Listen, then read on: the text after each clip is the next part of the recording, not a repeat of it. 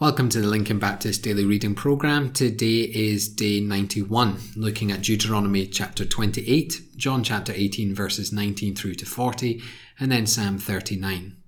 Now, as we go into Deuteronomy, this entire chapter can be split into two blessing to those who are obedient, and curses for those who will be disobedient. Notice that much more time is spent on the disobedience. Maybe there's something in this Maybe there isn't, but I think it's interesting that the people of God needed double the length of warning as to the blessing. Maybe this strikes a chord with the stubbornness that God's people can often show. Rather than go into specifics, let's state the obvious today.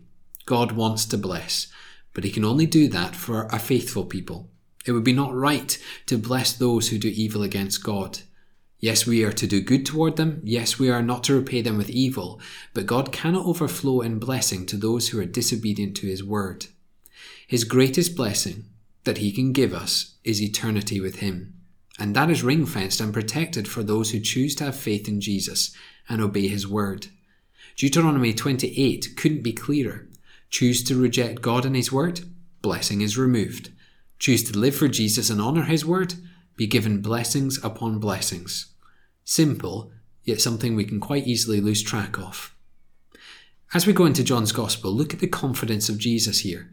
He has held integrity. He has not been hidden, working in the shadows and behind the scenes like the Pharisees often were. Instead, he was taught openly as to who he is, what he will do, and where the people are. He has declared the good news of salvation in him and has declared the need for a Saviour due to sin before God. Don't ask Jesus what he did, Instead, ask the multitudes that heard the truth. For this, Jesus was beaten. Our Lord was beaten because he dared speak the truth. While this was happening, Peter was in the background, in those very shadows, denying that he ever knew Jesus. The loyal and faithful servant, the future leader of the early church, denies Jesus while he is being beaten for speaking the truth. We further see in this passage that the truth that Jesus was declaring was that he was not coming to rule as a mighty warrior and defeating Rome. He came in humility to rule the only throne that is eternal. He was to be the king of the eternal throne of God. Well, this was too much for the people, and they cried out seeking a murderer to be released and Jesus crucified. And let me be clear this was their cry because they heard the truth and didn't like it. When I read this passage, I think of the many in the church today across the globe who do not like to hear the truth preached from the pulpit. If it possibly offends or if it sticks too close to the Bible, then we need to oust the preacher or, or soften the message. Yet Jesus gives us the example of how to handle this. We stick to the truth of the Word of God. We do not budge one inch, and we are prepared to suffer for that sake. It's not easy, but it's the right thing to do. Finally, we have Psalm 39. There is no timeline to place this psalm into, but the content is clear. David seeks the wisdom of God to not speak sinfully when the wicked are nearby. It was easier for him to say nothing, so they would not say the wrong thing and be condemned by the wicked.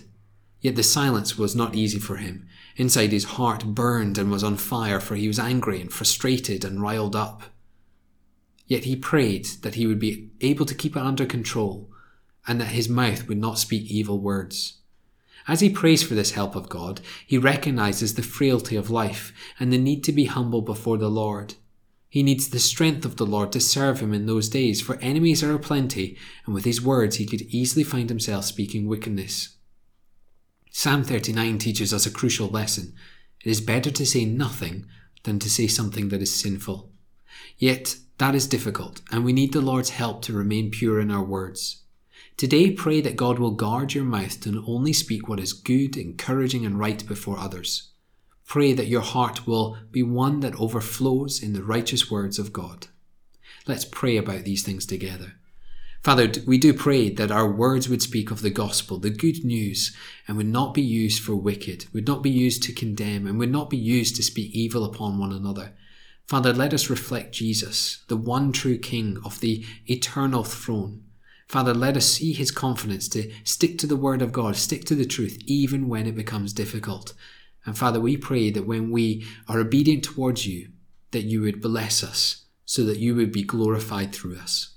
We pray this in your glorious name. Amen.